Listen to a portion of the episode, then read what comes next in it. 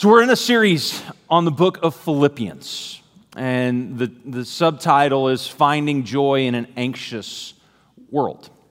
And as we move closer and closer to November, with everything else going on in our world, I believe the anxiety is only going to rise with uncertainty about what happens with our nation. And, and I believe right now we need more than ever to be trying to figure out what it is that brings the joy of Christ to our life, that has the power to still our anxieties and our uneasiness. Because the same power, and, and this is what um, Brenton read so well in Ephesians in that prayer, the same power that raised Jesus from the dead lives in you and I. Not only strengthens you and I, but comforts you and I, calms you and I, gives joy to you and I. In this book of Philippians, if you were to pick out one word that just seems to, to rise to the top, it's a joy, a word in the Greek language that means, whoa, kick that, um, joy and kara means to joy it means joy rejoice or gladness.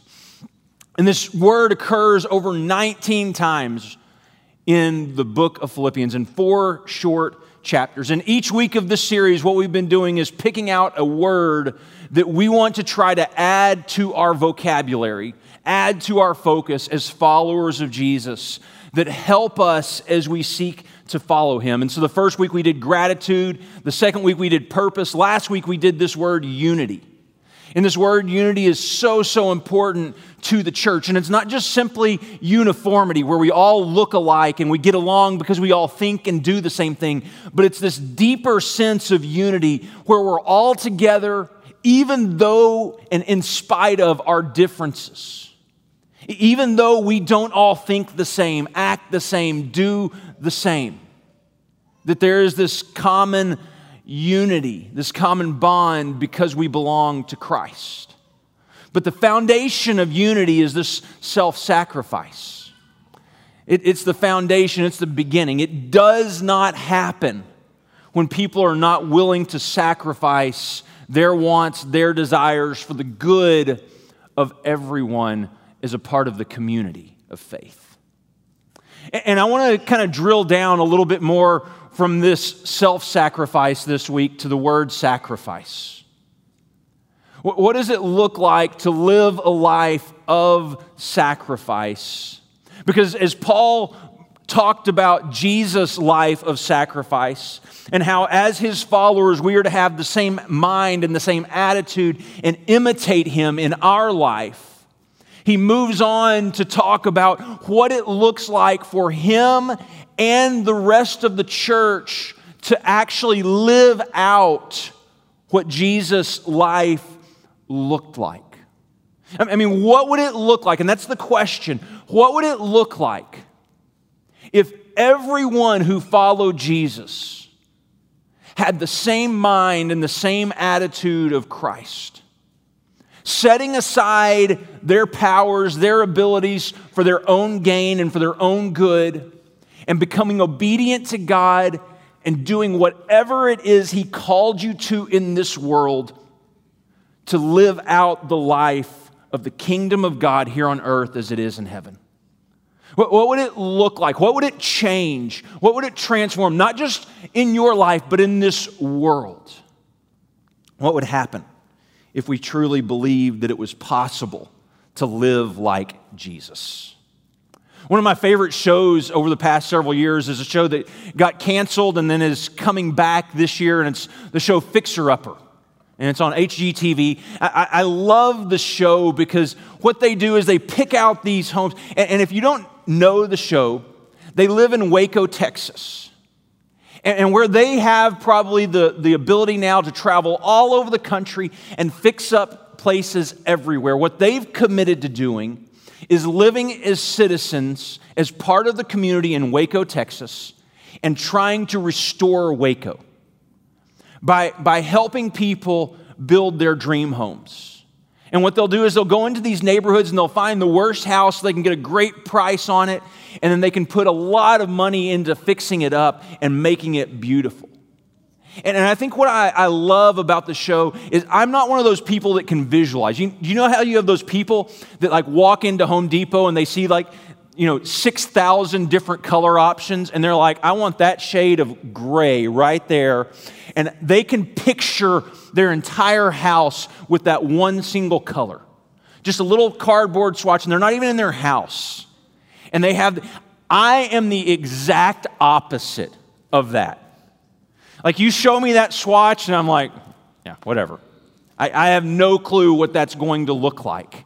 Um, why, why, don't you get a little bucket and, and, test it? I need to paint my whole house to test it and see what it looks like. Uh, that, that's how I need, but, but they'll walk into these homes. And when they walk in, everyone, you look at the, the pictures of the people, the, the video of the people, and their faces are like, not, I don't want to live here. And they step back and they say, No, no, no, no. Imagine the possibilities. Imagine if we took this wall out. Imagine if we painted this room. Imagine what it would look like with new flooring. And all they see is the possibilities. And, and the problem for the buyers is all they see is the problems and the pitfalls. And I think the beauty of the body of Christ is we have the ability to see the possibilities of what it could be one day. Because what Jesus did was he came and he started this small group of 12 apostles. And he said, I want you to come follow me. I want you to be like me in this world. And they stumbled and they fumbled through this world and tried to figure out how to do that. And more times than not, they failed. And then Jesus says, Hey, I'm going to leave you here to do this work by yourself without me. And they start freaking out like, Wait, wait, wait, we can't do this without you, Jesus. And he says, It's better that I'm going to go away because I'm going to send my spirit to comfort you and to help you along the way. And they said, we, We're not ready for this. And as the church begins to get traction, it's because it started with these 12 ordinary guys, fishermen and tax collectors. And it was by no means perfect. By, by no means did it look like it was supposed to. But what they had was this picture of possibility. Because they didn't know much, they didn't know how to do church. All they knew it was we're in this together in the midst of this broken and messed up world, and we don't really know what we're supposed to do other than try to imitate Jesus. There, there weren't programs. And there wasn't church the way we know it. It was just everyone getting together and celebrating the fact that they knew the tomb was empty and that Jesus had risen. And if Jesus had risen, everything else was going to change. Nothing was as it used to be. If the tomb was empty, then that means death no longer has the final word. If the tomb was empty, there is possibility beyond anything we could ever see. Things are not the way we assume they are.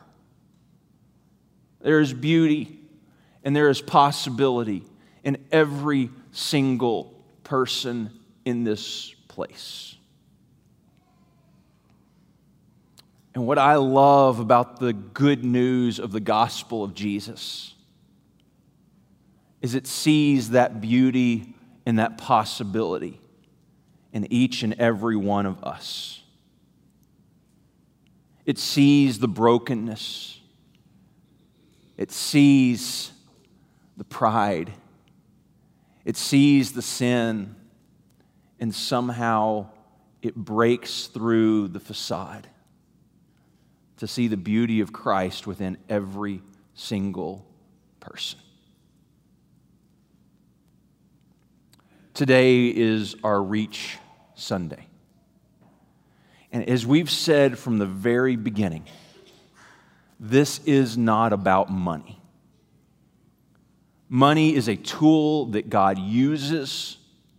I love Mike always says and, and reminds me of this constantly if we have a problem with money, we don't have a problem. Because money is something that God will take care of.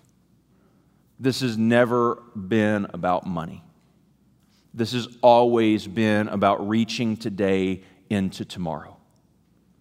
This is about the possibility building into future generations. This is about the people who are not here yet. Um, a couple years ago, I think this is about two years ago now, I did a, a chart for you, a graph of some demographics and what our church looks like um, and I think this was 2018, 2019, somewhere in there. Faye gave me a really hard time about this because what I'm fixing to do. Um, this is kind of our, our curve and where we are age wise in the breakdown of our church. And I think since we've done this, we've, we've added quite a few people to our church. Okay? But I want you to fast forward 10 years. And if things just stay as they are, and, and here's why Faye got mad at me. She goes, You just pushed me off the screen. go, go back one. If, if we stay where we are for 10 years, the question is what happens with this generation that's still to come? If we fast forward 10 more years, what happens with these future generations? Because if the trend continues, and we aren't focused on reaching the next generation. Ryan, Gracie, Caleb, we all stand up real quick. You don't have to move, don't have to come up here. Matt, I said I wasn't going to do this to you. I lied. My kids are standing up just for everyone. Y'all can sit down, okay?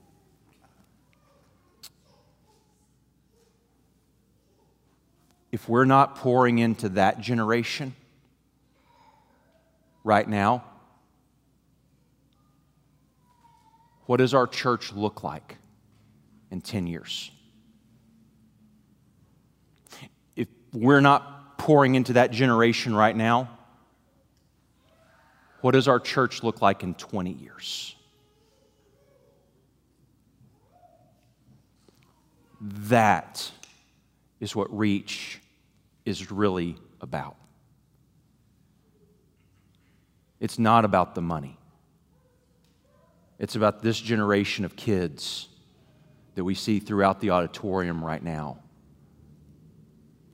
I'm not calling y'all kids, y'all are young adults.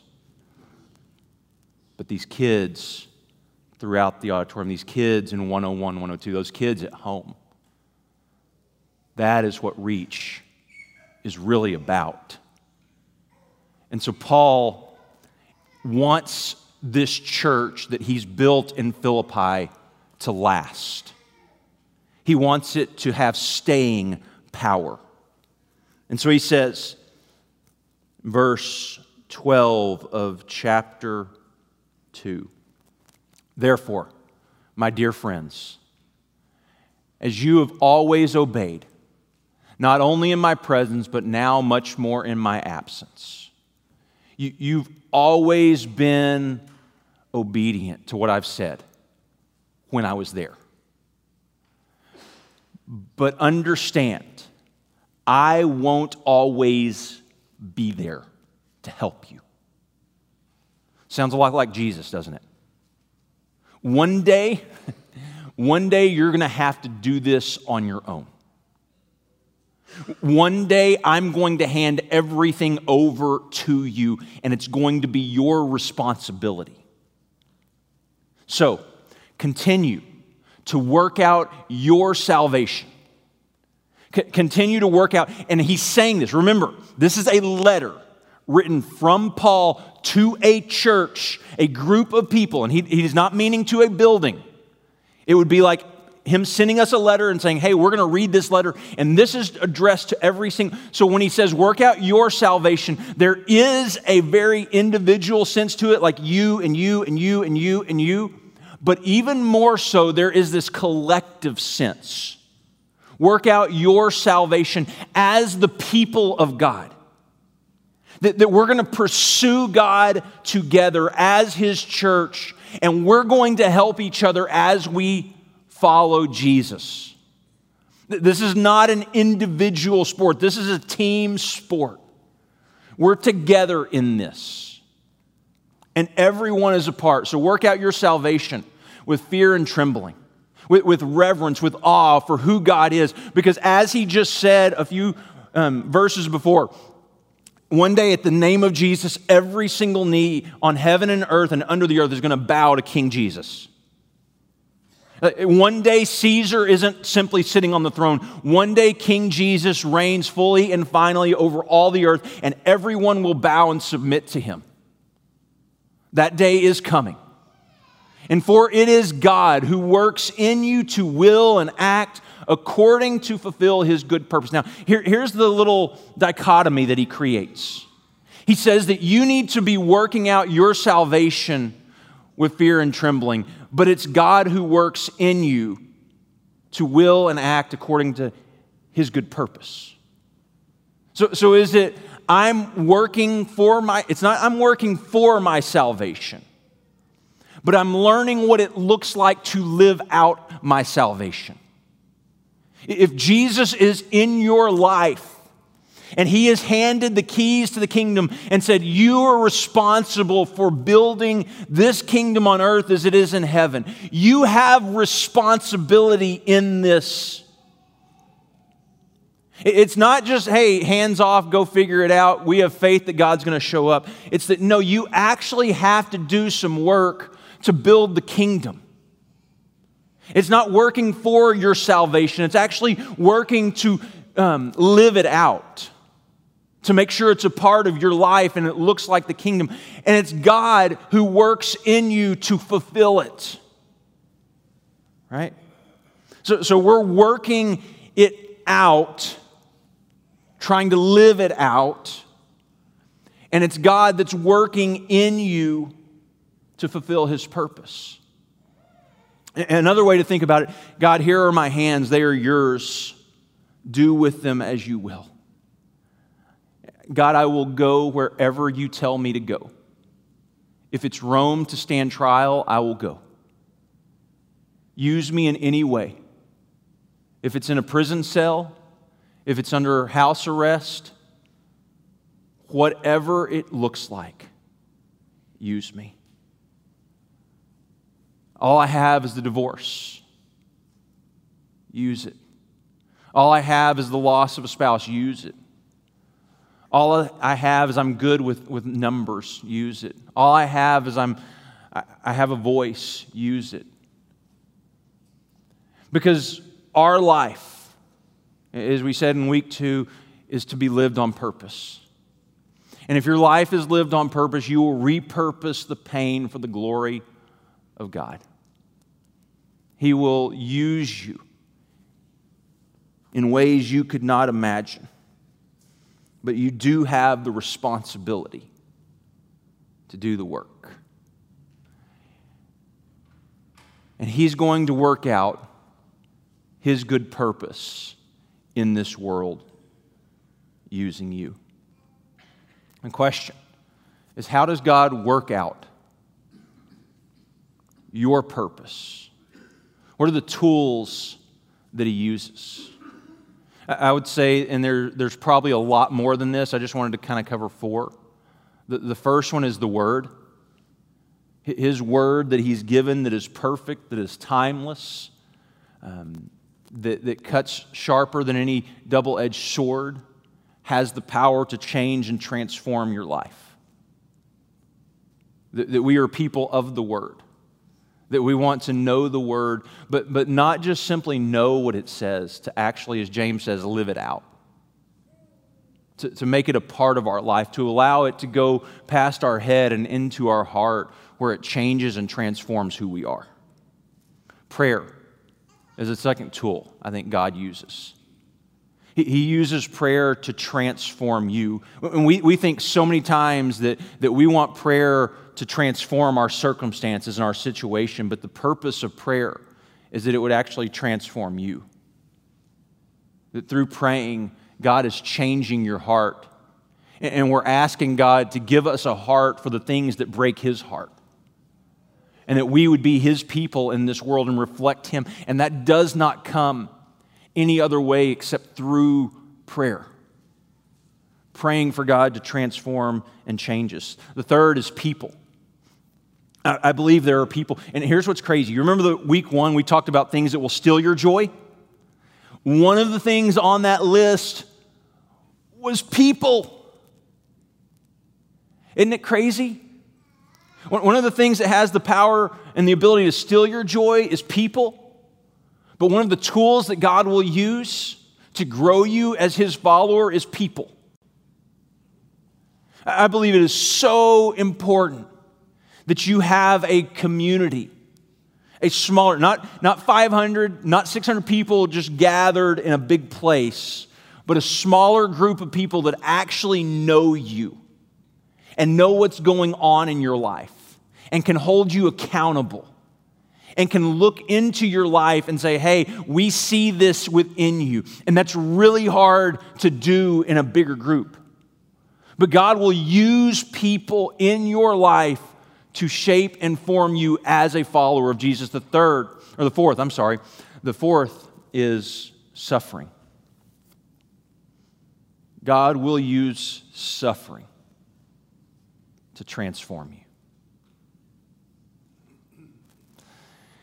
And I'll be honest, out of all four on that list, the one I most want to avoid is the suffering. Because I don't want to dark, walk through those dark times, those difficult times, those painful times. And a lot of times, I'll avoid as much as I can the suffering I see. Paul has what he calls a thorn in the flesh. And he says, I prayed three times for God to take it away. But every time, he said, My grace is sufficient for you. It's in our suffering that we learn God can be trusted. It's in our suffering that we learn that God is faithful. Because you can hear someone say that all day long. But until you actually experience it, you never really know if it's true. Some of you, I know, have walked through incredible incredible suffering. Things I, I, I would look at and say, I want to avoid that at all cost. But I have seen your life transformed in some beautiful ways through the pain and hurt and uncertainty and anxiety and fear because God is faithful. And God is there the whole time. God will use these tools. And I think what you find over the course of your life is God is far more interested in the workman than he is the work that you're doing. We're so consumed with what we do for Christ. But I believe Christ is so consumed with you simply knowing Him and believing the identity He has given you.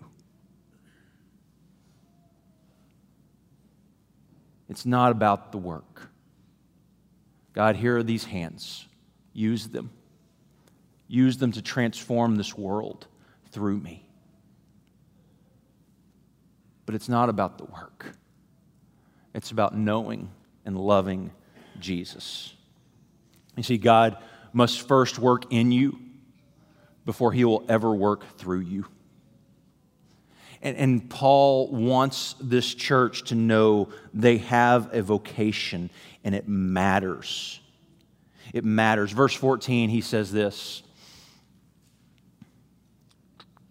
Do everything without grumbling or arguing, okay? So that, do everything without grumbling or arguing, so that you may become blameless and pure, children of God without fault in a warped and crooked generation. Then you will shine among them like stars in the sky as you hold firmly to the word of life. Do everything. All the kids, listen. If, you, if, you, if you're a kid, you live in your house, especially my house. kids, y'all, listen, okay? Do everything everything without grumbling or arguing. Why does Paul bring this up? Paul has this narrative, this idea that we are people of the new Exodus. We, we are people following Jesus, the new Moses, set free out of captivity. And, and what is it that Israel did in the desert? They complained and they argued about everything. Why'd you bring us out here to die in the desert? Why can't we go back to Egypt? In Egypt, we had pots of food to eat, and everything was great. Now we're in the desert, and all we have is manna. We don't have any water. This water's bitter. All they did was argue and grumble and complain. And so he says to these children of God, don't be like them. Don't, don't argue and grumble as they did. Follow God as pure and blameless people. Then you will be able to shine among them like stars in the sky as you hold firmly to the word of life. And Paul's hope is not just simply that they would shine as a light, but it, they would be a community of faith that had life and that life could be seen in the midst of a world that only knows death. It's fixer upper as Chip and Joanna walk into the house. And everyone says, Well, this is not the right house because this doesn't look right. And they say, No, no, no. Think about the possibilities. If you will live your life like Jesus, it will show life that this world will not understand. And no matter what the suffering and no matter how difficult the times, even though it looks like you should be dead and there is no sign of life within you, somehow it looks as if there is resurrection. And there is hope and there is possibility in the midst of darkness and despair. There is goodness everywhere because Paul is building something that will last. And what he is building does not matter to which Caesar sits on the throne. Because this Caesar might be there. And in fact, at the time he's writing it, is a guy named Nero Caesar who is insane. And he is the guy who's going to have Paul beheaded and executed because of his faith, the one Paul is trying to get to Rome to stand trial before. And he's had chances to escape, it appears, this whole time. And yet there's Paul saying, This is my purpose, this is where I'm going, this is what I'm about.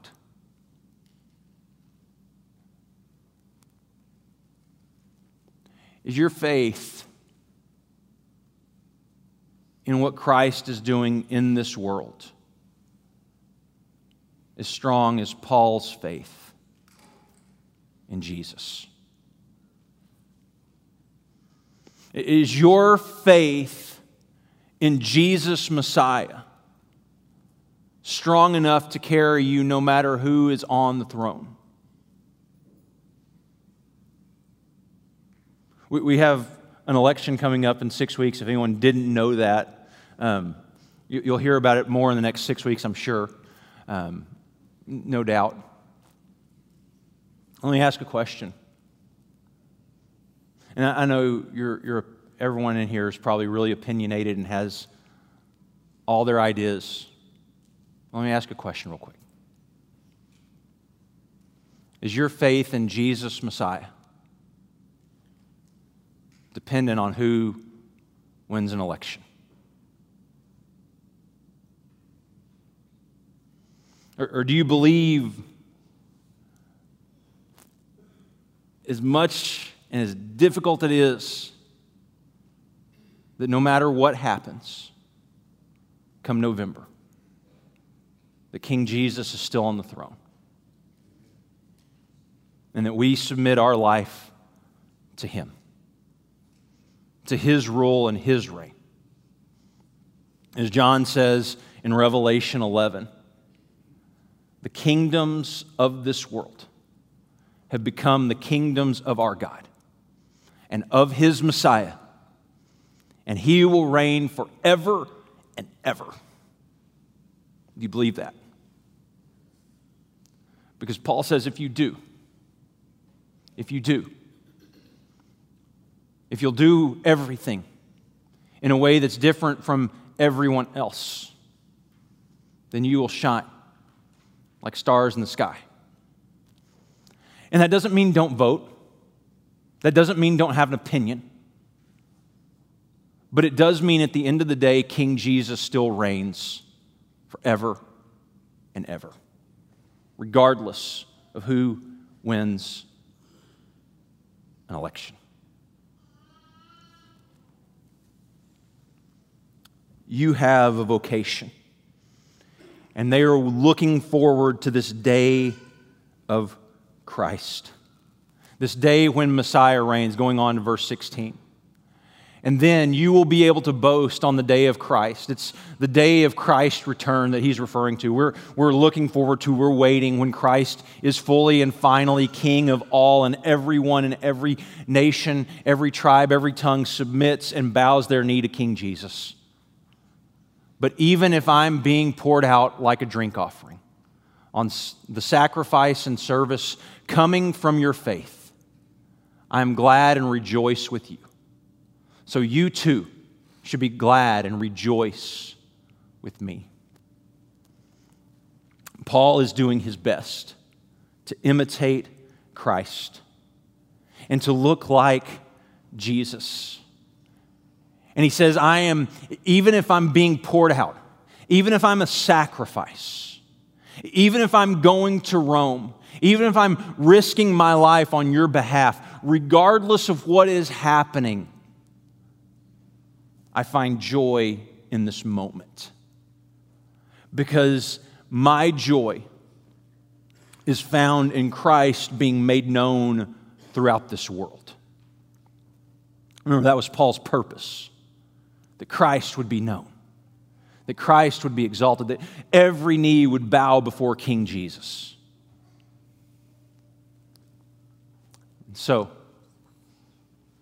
I'm glad and I rejoice with you. Paul finds that there is joy in sacrifice. Not offering a sacrifice but actually being one. What, what do you mean by be a sacrifice? It means we lay down our life for the good of one another, for the good of the community of faith. It might mean that we lay down our desire and our need to be right for the good of future generations. It, might mean that we set aside our pride for the good of community. it might mean we lay down our grudges that we have with one another that cause arguing and division. Because what we're not interested in is uniformity. What we are interested in is unity. And the only way we arrive at unity is through self sacrifice. And what Paul says is if you will lay down your life for the good of one another, you will find exceeding joy. But that does not happen without God working in your life through those tools of prayer, the word, people, and suffering. God, God works in your life to transform and change who you are. There was a young boy who was waiting for his dad to come home from work. And he was so excited for his dad to walk through the door so that he could play. And the little boy was about five years old. And he hears the car pull up, and he hears the door shut, and he runs downstairs to meet his dad at the door. And his dad opens the door and walks through, and he says, Hey, son. And he said, Dad, Dad, Dad, let's play. And the dad says, Son, I've got a deadline at work tomorrow, and I'm going to be so busy tonight. There's no way I have time to play. And the son was dejected, and the dad could see it. He said, Just give me an hour. And in an hour, I'll take a break and we can go play. And the son walks off, and he was disappointed, as any, any little five year old would be. And he keeps coming back every five, six minutes and saying, Dad, has it been an hour? Dad, has it been an hour? And finally, the dad gets this brilliant idea. He says, You know what I'm going to do? I'm going to give you a puzzle to put together. And when you get the puzzle put together, I think it's going to have been about an hour. And so he grabs a magazine off of his desk and he pulls it out and on it was a picture of the world, picture of a globe. And he cuts up the picture into a bunch of little pieces. And he sweeps them off into his hand and he says, Here. Hands them to his son. He says, Son, go in the other room and put this world back together. And then we'll play. So the son runs off to the other room and he sits down at the kitchen table and he spreads out the pieces. And he works and he works. And about five minutes later, the son comes running back in the room. And to the father's amazement, the son had gotten the picture put back together. And the dad said, How in the world did you get the world put back together? And he said, Dad, that was easy. On the other side, there was a picture of a man. And when I got the man right, the world was right. How true. How true for you and I. We want the world to be right. But the hands and feet that Jesus has empowered